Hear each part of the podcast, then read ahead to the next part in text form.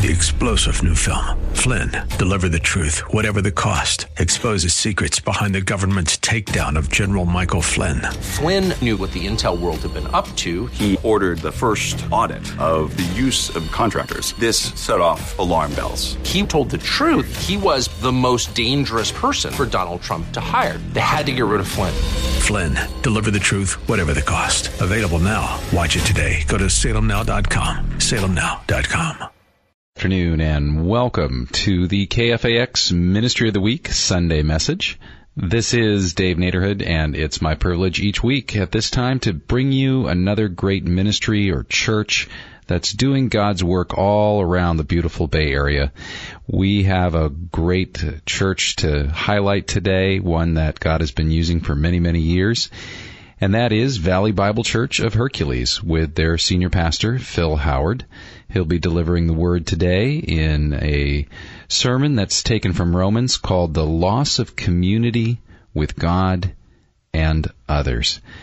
Pastor Phil Howard is no stranger to listeners of KFAX.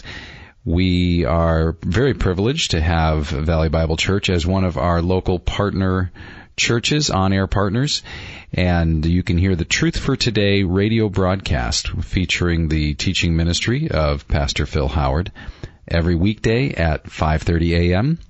and then on Sundays at 8:30 a.m. and replayed again at 10:30 p.m. So again, that's Truth for Today Radio, Monday through Fridays at 5:30 in the morning, Sunday morning at 8:30, and Sunday night at 10:30. It is truly an honor for us to be able to invite listeners out on June 4, that's a Saturday evening, to a special listener celebration. They're throwing the party, and you are welcome to come. So again, that's going to be at Valley Bible Church in Hercules. I'll give you the address in just a moment.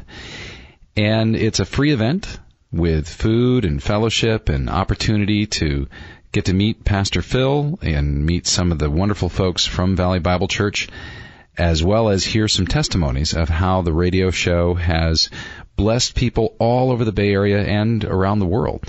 Now, the easiest way for you to get registered for this event, again, you need to get registered, but it is a free event. And the easiest way to do that is to head over to our website, kfax.com, and you can find the Ministry of the Week tab and see the banner there for the Truth for Today Listener Rally. Again, at KFAX.com. You can get in touch with us if you need help finding that. Or you can go over to the church website, which is valleybible.org. Again, that's valleybible.org. Valley Bible Church welcomes you to worship with them. If you live anywhere near Hercules or Pinole or in that area, Vallejo, either side of the bridge, if you don't have a church home yet, this is, again, part of the reason that we feature different ministries every week on the Ministry of the Week to help you get plugged in and growing at a local church. Here is Pastor Phil Howard. He is the senior pastor over at Valley Bible Church of Hercules, our KFAX Ministry of the Week. We started the year emphasizing two things and departed from Hebrews for a while because we want to launch two things in this church. One is a method and a strategy for you to reach the unsaved people in your world, that 8 to 15 world. There may be many more, but at least start there. And so we try to give you a handle where to begin, and we emphasize Oikos, the family, the network of friends that you have. I hope you're praying over these people daily. I hope you're using some strategy to be with them, to share the gospel. Something else we did, we reinstated and started anew with small group studies, home studies. And we do it with a passion I never had before, because it was just another program. And by the Word of God and the book of Hebrews, as I've confessed before, I've been convicted, and I think today's message adds to it. And I want to speak to you today about the truth of Romans begins, that we are a community of people redeemed by God and meant to relate to each other in a different way than when we were in the world, when we were not Christians, how we related. Let me give you a little just overview of Romans, its message. It says in the first three chapters, God found us as sinners. All have sinned, fallen short of the glory of God, and that sinfulness has ruined our relationship with God. We've been cut off. We've been left to ourselves. And it ruined our relationship to one another. Because at the end of Romans 1, we hate each other, we envy, we're jealous. And it goes into about 31 different sins. We murder, we kill, we're immoral, all this stuff, all the gunk that goes on among humanity. No matter where you are on this globe, people are sinning against one another. So he says this, then he gets to chapter 3, and it begins to give God's cure to heal our relationship with himself. And he said, I must sacrifice my son to take the place of the sinners that have broken with me and have left to themselves will go to an eternal Christless isolation away from me. The furthest thing from community. And he begins describing that wonderful work of restoration in Romans 3-8. We have the Holy Spirit. We've been united to Christ. We're not under law. Our bodies become instruments of God.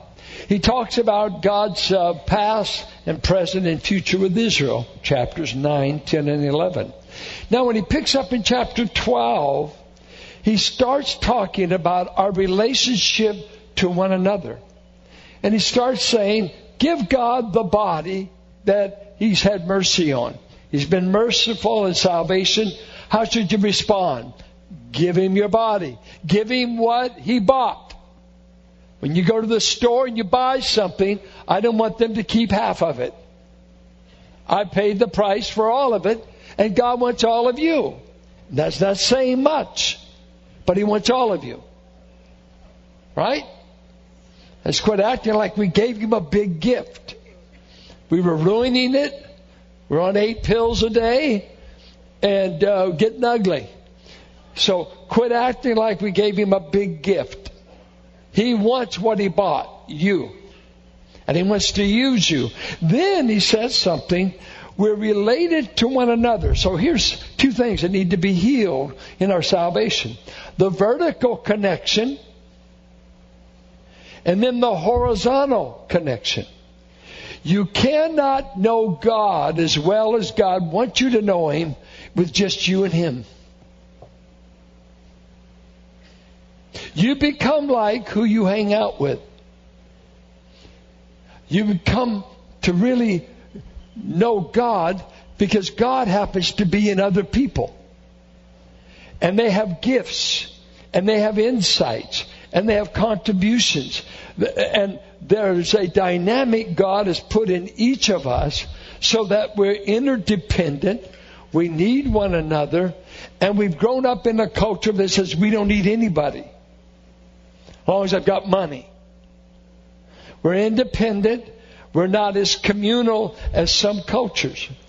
I'm going to, just to lay the foundation, I'm going to talk about divine community. Divine relating to one another. And I would say three things about it. Number one, the importance of community. Two, the patterns or the practices that ought to go on in this community. And I'm going to get to what I didn't get to the first service. The power for this community. The power to relate as God wants. Let me talk about the importance of community. And I quote some other people. I heard a lecture that Tim Keller gave at Harvard Club on this subject. And a bunch of lawyers and a bunch of businessmen downtown Manhattan. And he talked about community. What has happened in our country. And it starts kind of this way. In 2002, something happened to the business world that shook it to its core.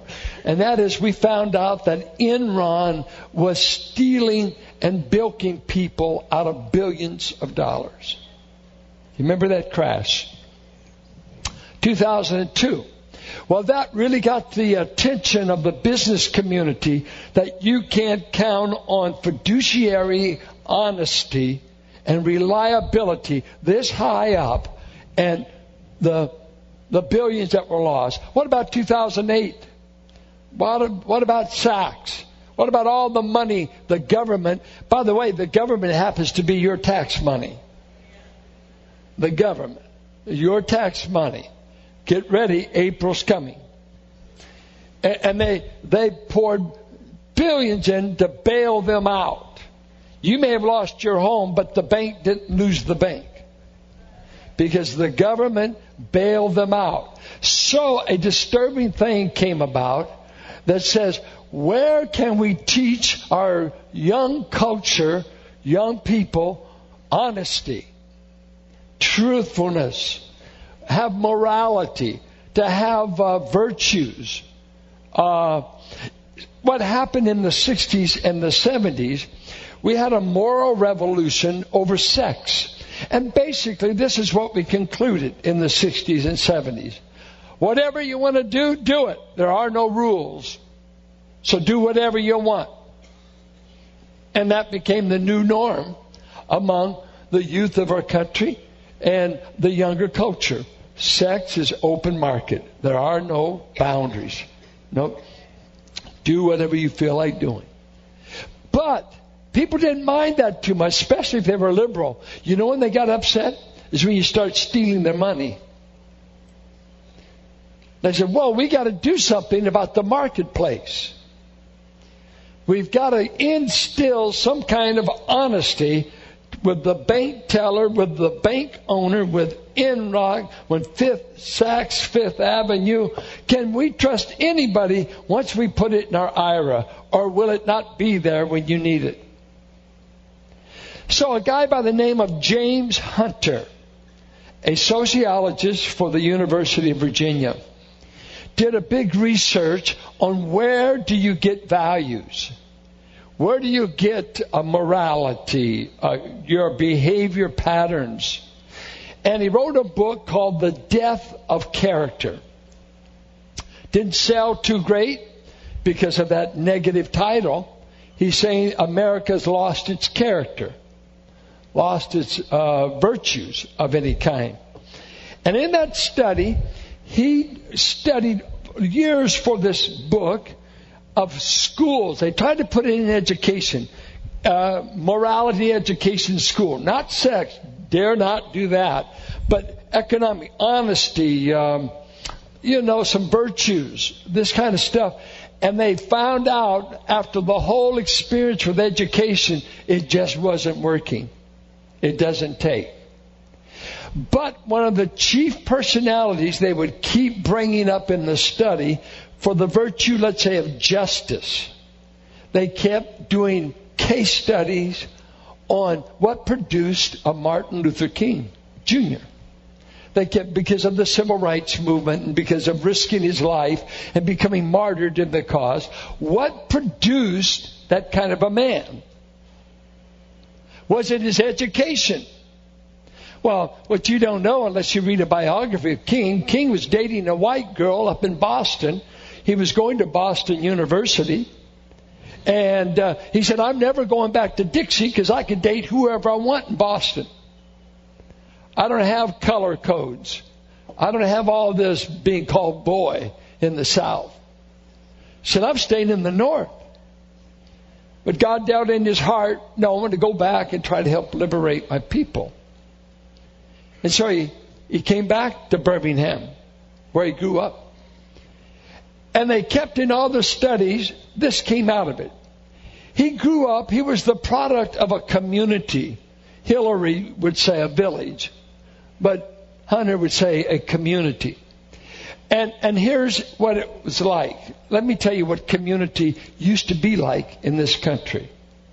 That has been shattered, that is lost. It went like this. I could relate somewhat to it. It used to be in this country, you only had to relate to about 4 or 5 different community influences in your life. Let's take King. King grew up in his father's church. Grew up in the South. But in his dad's day, you went to church together, and your family all lived in the same geographical location. Okay? I can relate a little bit to that. Born in Richmond, South 29th Street. I'm pastoring 10 miles from where I was born. I was born in a project house there, my mother, seventh child, 29th. I lived 10 miles. I've stayed in this church. When I started this church, my mom and dad used to sit over there. Then my two brothers and two sisters came. I've had three daughters. My grandchildren. I got grandchildren. You see, the Howard family, the LJ, we're an old-fashioned what America used to look like as far as influence. Because my dad had 9 brothers and sisters. My mom had 9 brothers and sisters. So I used to have a bunch of aunties. And we lived in this little community. Let me just talk about, we'll move from King, because I can relate to the same things. In Harbor Gate right now, I could tell you who my neighbors were in 1948. The Hosens lived next door. The Tidwells lived about 4 houses down. Right across from us was the Boone family. One of David's best buddies lived across the ditch named Bruce. Let's see. Right next, 2 houses down was my Aunt Elsie.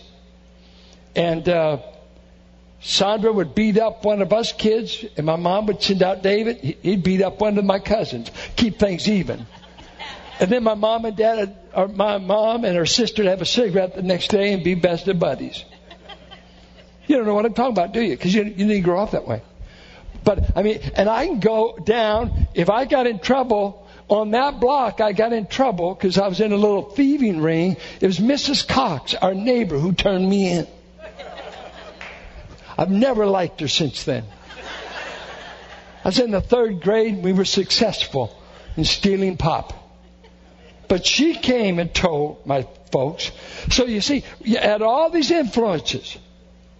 You had aunts, uncles, cousins, church. I went to church. Half the church was my family. King grew up that way. And they said Martin Luther King was the product of his community, his parents. When he went to Oslo, they were giving him the Nobel Peace Prize. When he flew there with his entourage, by the time he received the prize, they went back to the hotel and guys began to open the champagne bottles, and they were going to celebrate that Martin had been given this great prize. His father rose up in the midst of all the booze being popped open. He said, "Stop it, stop it, stop it." He said, "We're going to have a time of worship here."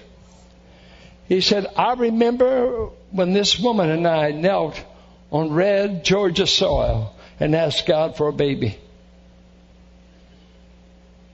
And God gave us Martin. And I don't need any champagne, but I need to tell God thank you."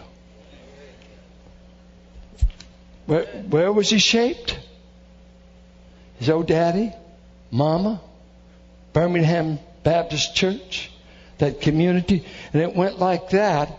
Now, look at America today. Your families are everywhere. They're scattered. Let me see. How many of you know the names of your neighbor? Oh, you're doing good. How many of you have ever been sent by your mama to borrow a cup of sugar from your neighbor? See, we've become there's some remnants here of old age here because we've been around a while. But this doesn't exist hardly in this country. You probably can't name 4 of your neighbors unless you've been there a long time. Charlie's on the right, Ken's on the left. I don't remember Ken's last name. I can't hardly remember Charlie's. I've been on that block 39 years. I only know about 5 neighbors. I never had them in the house. Why would you have your neighbor in your house? We never knew who lived at our house. Friends, family. Our house, it was just people coming and going. See, what we've lost is community. Now, let me give you a little chart here. Okay, let's come up. The loss of community with God and each other. Thank you, Lisa, for making this. I scribbled it. She made it. That there's never been a time when God was by himself. If I ask you, what does monotheism mean? Does anyone know what that means? Can you name me any monotheistic faiths? What were that? Jews? Muslims? Christianity? But what's unique about our Christianity? A Trinitarian God. One, divine, but exists in 3 distinct persons with 3 distinct consciousness. That they can have a thought that the Father might not be having. Now, they interpenetrate, but ours is a triune God. And for instance, give this for an example. God is always loved, right? Wake up, church, I'm talking to you. This is at the stare hour. You got to help me. This is going to be getting longer by the minute. Well, if God was just by himself, that means God has always been an egomaniac. He's always loved himself. But when you add 3 persons, how does that work? God the Father has always been loving the Son. He has always been loving the Spirit. And God the Son has always been loving the Father. And He's always been loving the Spirit. And the Spirit has always been loving the Son and the Father. And from eternity, the Trinity has never had a conflict. They have never had to apologize to each other. They have never been rude to each other. They have never sinned against. This is this divine community. And what God, when He came to creation, He decided to create man for community. He wanted man to enter into the kind of fellowship that has existed with the Trinity from eternity. And guess what? Everything started out well, and we read the narrative. And Adam walked with God in the cool of the day, and it was wonderful. There was fellowship, there was peace, and then all of a sudden sin. And when sin took place, it broke the vertical connection. We fell out of community with God. And we fell out of community with each other. The man immediately says to God, when he asked him for why, he said, it's her fault. She told me to do it. Why did you do it, Eve? That snake you put in the garden. Watch this. Chapter 4. They start a family. We have an Abel. We have a Cain. And one day, Cain's out with Abel. God accepts his sacrifice.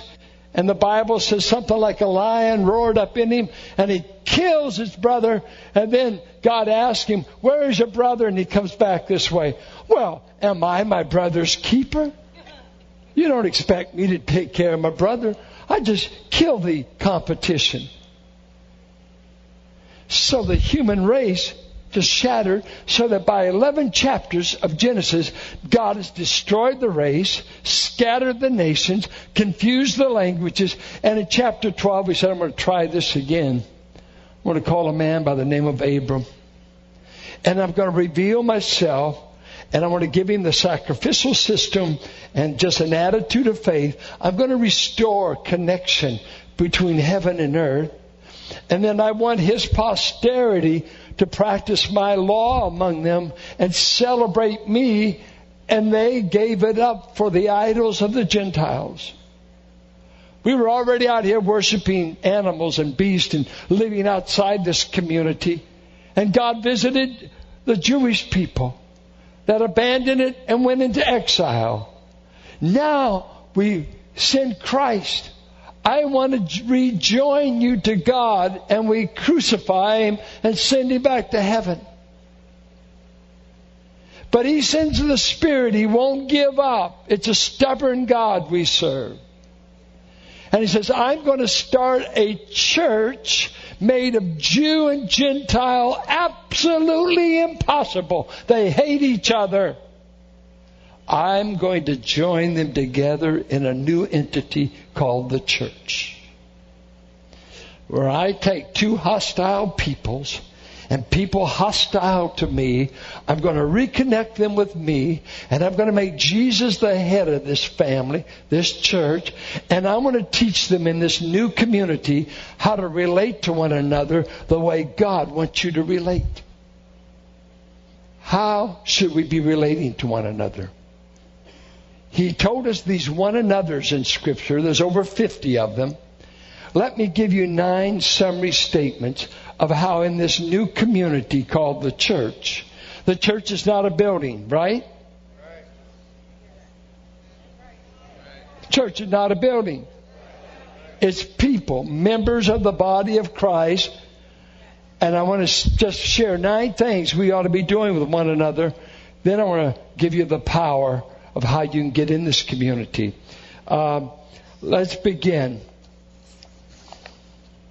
First of all, in this community, it's a community where we are affirming one another's strengths, gifts, and ability. That's exactly what he's saying in the Romans early passage. Hey, remembers one of another. This part contributes something, this part can't. The eye can't be the ear, but the ear needs the eye. The hands can't be the feet. We keep our feet covered because nobody's got pretty feet.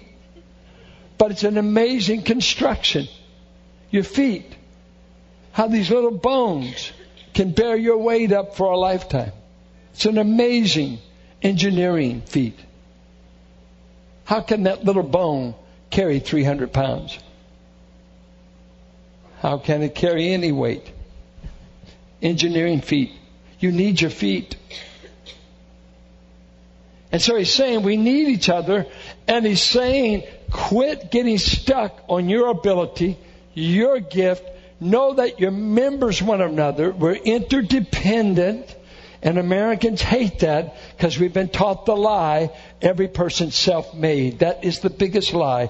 90% of you were shaped just by the family you were put in, whether you like it or not. Good, right, or indifferent. Affirm one another in this community. It's a place where we can say, you're not here because of gender, color, social status. You're valuable because God has redeemed you, made you a part. And in this community, we're going to tell you God is using you to make a contribution. Now, none of that happens on Sunday. Where can this take place? You've got to get into smaller communities. There ought to be communities all over this place. A man was sharing with me in the service the struggles, temptations, and different things coming at them. I said, you've got to get with a small group of men to pray. Meet them at Starbucks, but you're not going there for coffee, but to get away, read a passage together, and pray together. You can't make it in isolation. And if you just attend here on Sunday and you go out, you belong more to a club than a community. This is not the community because the dynamic doesn't happen here. How many people have you affirmed since you've been here? And you're thinking, well, I came here for you to affirm me. I know it. But see, it's not a place where you get to hardly. Only the small group configuration allows us to do that, however we do that. 2, we need to learn from one another in community. Learn from one another. Because you see, in the New Testament. Slave, bond, free, Jew, Gentile, rich, poor, they all met together, and even the Greek philosophers would comment about these people who have everything in common. That you don't meet together on the basis of color, racial, ethnicity, social standing. What brings you together with these people? Christ. I formerly hated Jews, let's say. Jew could say, we formerly called you Gentile dogs. We could not even eat with you. But God showed Peter a tablecloth from heaven and said, eat anything you see there. I've made all foods clean. You could actually have dinner with an Italian boy named Cornelius.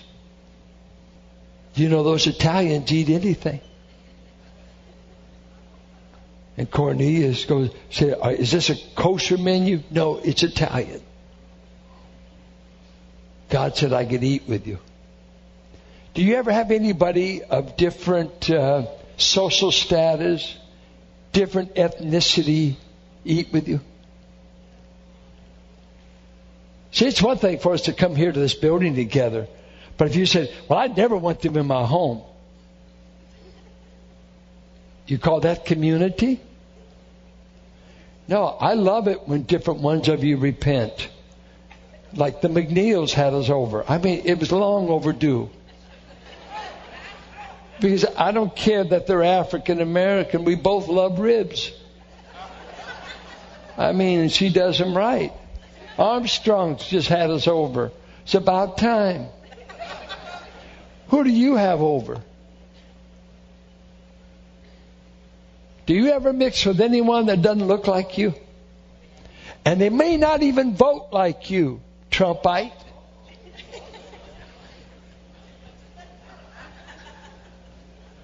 You need that. You can't keep running with the people that think just like you. Because you're going to have a narrow world view that's just more of your kind of thinking, your kind of everything, as though it is the epitome. That's why you're not changing. You're only running with those that think like you. 3, we need to have an affection for one another that is conveyed. The New Testament, when he said here, love each other with brotherly affection. She qualified the affection. Love one another. That doesn't mean you come up and get to kiss on my wife. Stay back, wolf. Back. Woof, woof. No, family. Now, I want to tell you, I have a lot more hugging rights than most. Because I've been in this church for 45 years. Betty Robinson, some of these people, I've buried their husbands. I've helped bury some children. We aren't just acquaintances. No. So don't imitate me. You don't get that privilege. Keep your hands to yourself. And there are young women and young men. I think of Nick singing today. I don't see Della. We knew Della at Holy Ghost Hall when she was carrying Nick as a baby, still in her womb. So when I see him a lot of times, I say, you know you're like a son. Just don't ask for any money. You know, he's like a son. I've seen him all of his life. I know that boy. Some of these girls around here, I've known them since their mama was pregnant with them. I'm in a family down here, even corporately. I feel family because I've been here forever. You know the favorite time I loved it? It's when we had no more than 200 that don't fulfill a prophecy and all leave. Because what I liked about it is our church, when it began, it was community more when we met even on Sunday. We'd have services, we could sing, stay all night. 19 people grew to 50, 50 to 70. And everything shouts, woo, you're growing, you're doing good. Let me tell you, big numbers does not replace community. Because when you come down here primarily, you're depending on the music program and the pulpit. And if you don't like those two things, you won't be back. You come as an evaluator. Mm-hmm. Oh, there's two new churches in the area. Let me go see what they do. Well, or do they share life together? No, I don't want you to know my life. I grew up, let's say, talking about affection one toward another. I grew up with Pentecostals, and I was at one of their colleges. They were never allowed, the students were never allowed to call me Phil. Everything was Brother Howard. And I was only in my 20s. I felt like a kind of a monk or something coming, Brother Howard. And the student's 20, I'm 22. Yeah, I was used to, hey, Joe Mama, hit somebody. You know? They said, well, no, make it family affection. But among them, we hugged a lot. We shook hands a lot. But there's none of this stuff. How are you? And then a mask, and then spray the hand as soon as you take it back. There was the New Testament said, greet one another with a holy kiss. Now, that's really in the Bible. What do you make that equivalent to? Coldly greet one another. No, there's a family affection. Now, we may not do that today. Sin, dirty minds, and so much corruption has ruined anything shows like affection. But we ought to be in a community where you could be warm, brotherly love. You say, well, I hate my brother. And that may be. Many do. I grew up in a family that I don't hate. I grew up with Christians that I do not hate. I actually got born again. And he makes you love everybody. If you remain hard to get along with, you need to get saved. Because when the love of God is gushed abroad in your heart, you will love the members of God's family. It's just a family characteristic. You love everyone begotten of the Father. They don't have to look like you, act like you, live where you live. If they know Jesus and they're in this family, they're a brother or sister. They are to be treated accordingly. It's the end of racism. It's the end of chauvinism. It's the end of class warfare. It's the end of the caste system. It ends all social distinctions. We are family in Christ. All this other stuff is sin. It's sin. It is sin. It is the disintegration of the race. And, you know, when I was in Dallas, Democrats, there's one guy, John Pugh, was a Democrat. The only Democrat in that church. If you were a Democrat, you were endangered species in Dallas. Out here are Republicans in danger. They don't have too many of them running cow. Keep your politics to yourself. Vote for moral integrity and truth, but don't make that the gridiron on which you measure someone. Could you actually go to dinner with a liberal? Well, let's move right on. Number 4, share life together, not just Bible studies. Share life together. Eat together. Do things together if possible. You can't do that with everybody, but get in a community. Our home Bible studies are set up for it. And some of you are scared to death of community because you haven't learned to relate to people like God wants you to. You want to stand in the corner maybe and be isolated, maybe be critical. No, we ought to be doing life together. Does anyone ever eat? Do you ever share a meal together? The restaurants have stolen us of our ministry of just putting people at ease with one another. That's why you get it small enough. 5, share burdens with one another. Share burdens and care for one another. I saw some of the staff this week caring for a sister, carrying her, as it were, spiritually, trying to rescue her from her besetting sins and the things that nearly destroyed your life. Is this a caring community, or do you say, I don't want to be around anybody with problems? Well, we let you come. You know, we used to do a little saying that said, if every member of this church was just like me, what kind of church would this be? Go ahead. You have a silent prayer if you want. If every member in this church was just like me, they give like me, they pray like me, they encourage or they gripe, what kind of person are you? We ought to be the corporate identity of how we're relating. And so we share each other's burdens and care for one another. I cannot tell you how in the early days we had to be corrected because of IRS. How much money used to circulate among these young believers. Many of them just say off the streets of Pinole and out of different backgrounds. And as they were growing in Christ, pretty soon we would somebody would hear about a person needed tires for their car, and what they would do in those days, they would maybe give it anonymously, but tell our secretary, "Would you see that they get this? Don't tell them who gave it, but I know they need tires, and I want to meet that need." Well, we finally, IRS says you got to give it to the church, and the church makes that declaration. But you cannot believe how much money was being circulated, because as soon as a young believer heard of another need, give it.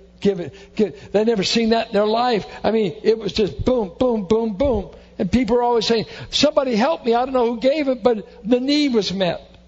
The need was met. Do you know anybody's needs in this place? And if you did, this probably wouldn't be the context to meet it.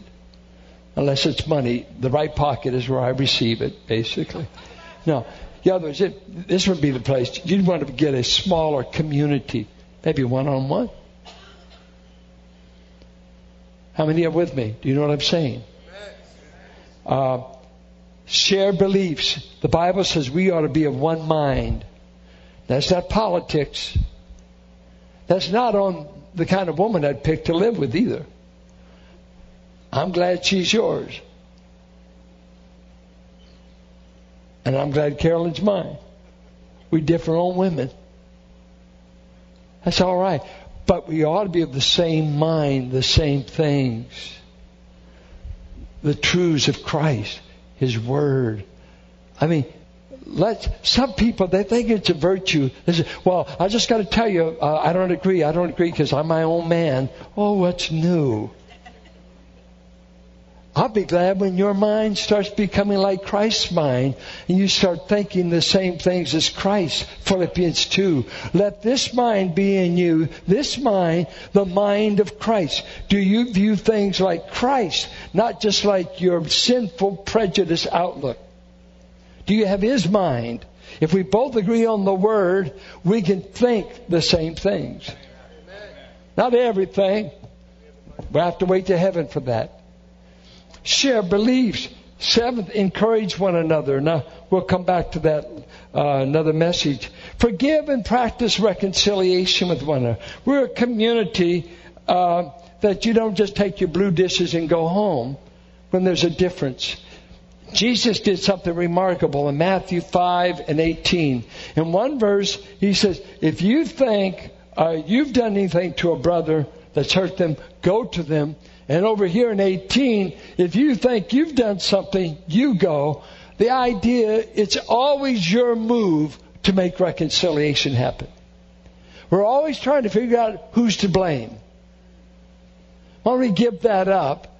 And whoever can mend the fence and go towards reconciliation, do it. Carol and I know of families that don't speak to their children. They don't speak to this. I mean, family members. And it's all of this, who did it last? Or they've not called. When it's involved our children, we make the first call. It doesn't matter. We're not willing to lose them. We're too cheap with relationships, aren't we? I don't need you anyway. In the body of Christ, you can't do that. Finally, you want to serve the interest of one another. We're all born selfish to the hilt. It's just part of your DNA. You can't help it. You're born a sinner. And what community teaches us is how to get outside of ourselves and put others first. Let me mention to you the power of community. Where can I ever come to live like this? This is nice. It sounds like a bunch of have-tos and commands. How can I ever live or think this way? There's only one power that can enable you to do this. Jesus Christ came to bring you into the divine community. It's called a new birth. It's putting faith in Christ, and you become a member of God's family. And it's so intimate that God says, the love I share for my son, I will share with you. Jesus prayed in John 17, Father, I pray you will love these men like you've loved me. You read it, John 17. It's astounding. Love these men that are going to bail out on me tonight. Please love them like me. And what God the Son did, He took the weight of your sin and your crimes, and it broke the community that existed between Him and the Father and the Spirit. He became abandoned and isolated by the Trinity. So much so that while on the cross, He asked God, why have you forsaken me? And I believe He experienced somehow what going to hell for eternity would be like in those 6 hours on the cross. He knows what it is to lose fellowship with the Trinity. He knows what it is to enter the human family and be hated, reviled, killed, and rejected. Why? To heal the breach between us and God and begin the restoration of horizontal relationships in our life.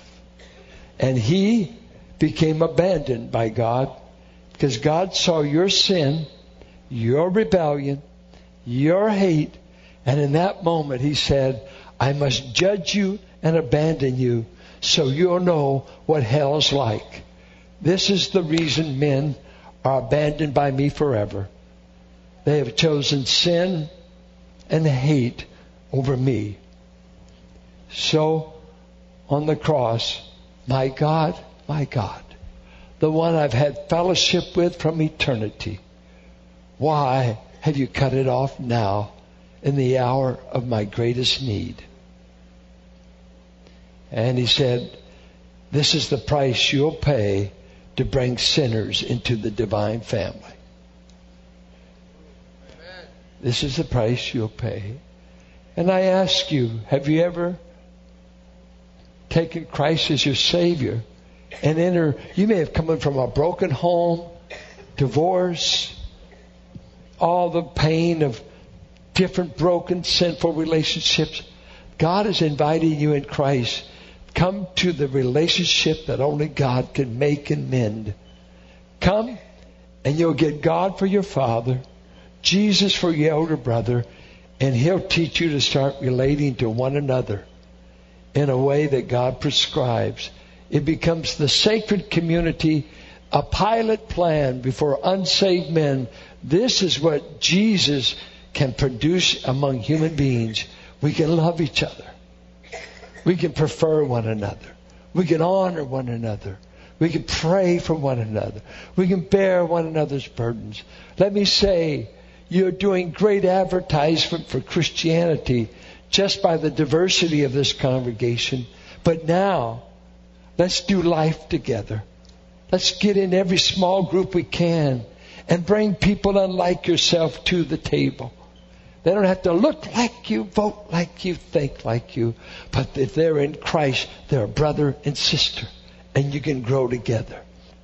God is seeking to restore the community that was destroyed by sin. Restore your marriage. Restore your family life like you've never known before. Only God can do that. and thanks for being with us on the Ministry of the Week. It has been our privilege this hour to be featuring Valley Bible Church of Hercules and their teaching pastor, Pastor Phil Howard, who is not only a wonderful friend and senior pastor of a growing congregation there in Hercules, but he's also been an on-air partner with us at KFAX for many, many years with the radio program Truth for Today. You can hear Truth for Today Monday through Friday mornings at 5:30. You can also hear them Sunday mornings at 8:30 in the morning, and then you can hear them again Sunday evening, 10:30 p.m. We're really privileged to have such a great Bible-teaching church, such a solid bunch of believers, led by a wonderful preacher, Pastor Phil Howard. And to have them as an on-air partner has truly been a delight and privilege for our radio station for many, many years. Don't forget, as I mentioned at the beginning of the program, Valley Bible is hosting a listener celebration on Saturday evening, June 4, starting at 4 p.m. It's going to have food and fellowship, opportunity to meet Pastor Phil and some of the folks from the church, and to hear some testimonies on how the radio program has blessed listeners' lives from all over the Bay Area and even around the world. So again, we want to invite you to come on out Saturday, June 4. Valley Bible is hosting it. Everything's paid for. You just need to contact the church and get registered. To do so, you can go to our website, kfax.com, and click on the banner for the Truth for Today Listener Celebration. Or you can head directly over to the church website, valleybible.org. Again, that's valleybible.org. You can contact us here at the station by email or give us a phone call or even hit us up on our Facebook page. We'd be happy to get you some more information about this exciting evening coming Saturday, June 4, over at Valley Bible Church in Hercules. Once again, the church address is 1477 Willow Avenue in Hercules. And that website one more time, valleybible.org. Thanks so much for joining us today on the Ministry of the Week Sunday message. We hope that this message today has been a blessing to you.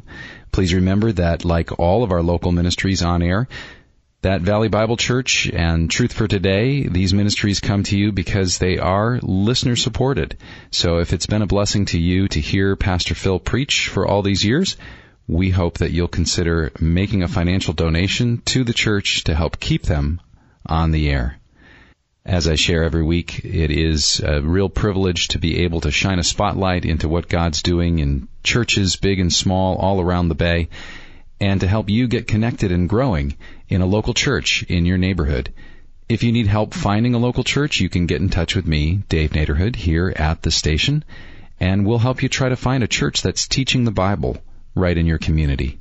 We always want to remind you that KFAX exists to amplify the Word of God and to supplement your walk with Christ, but never to be a replacement for your participation in a local congregation of believers.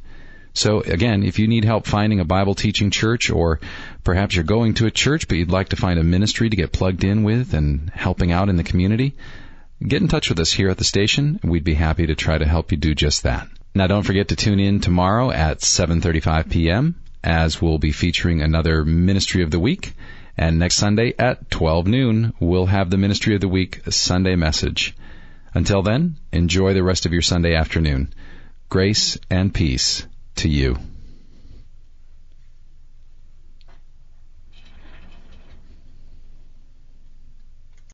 Three-star General Michael J. Flynn, head of the Pentagon Intelligence Agency, knew all the government's dirty secrets. He was one of the most respected generals in the military. Flynn knew what the intel world had been up to. He understood its funding. He ordered the first audit of the use of contractors. This set off alarm bells. The explosive new documentary, Flynn, Deliver the Truth, Whatever the Cost, and covers the facts behind this scandal. Flynn told the truth. He was the most dangerous person for Donald Trump to hire. I find out the worst enemy that I'm going to face in my life is right here in America. They took my assessment and they wanted me to change it. And I was like, I'm not changing it. They had to get rid of Flynn. with in-depth interviews, archival footage, and never-before-seen personal records of the man behind the headlines. I just felt like I was drowning. Flynn, Deliver the Truth, Whatever the Cost. Available now. Watch it today. Go to salemnow.com. Salemnow.com.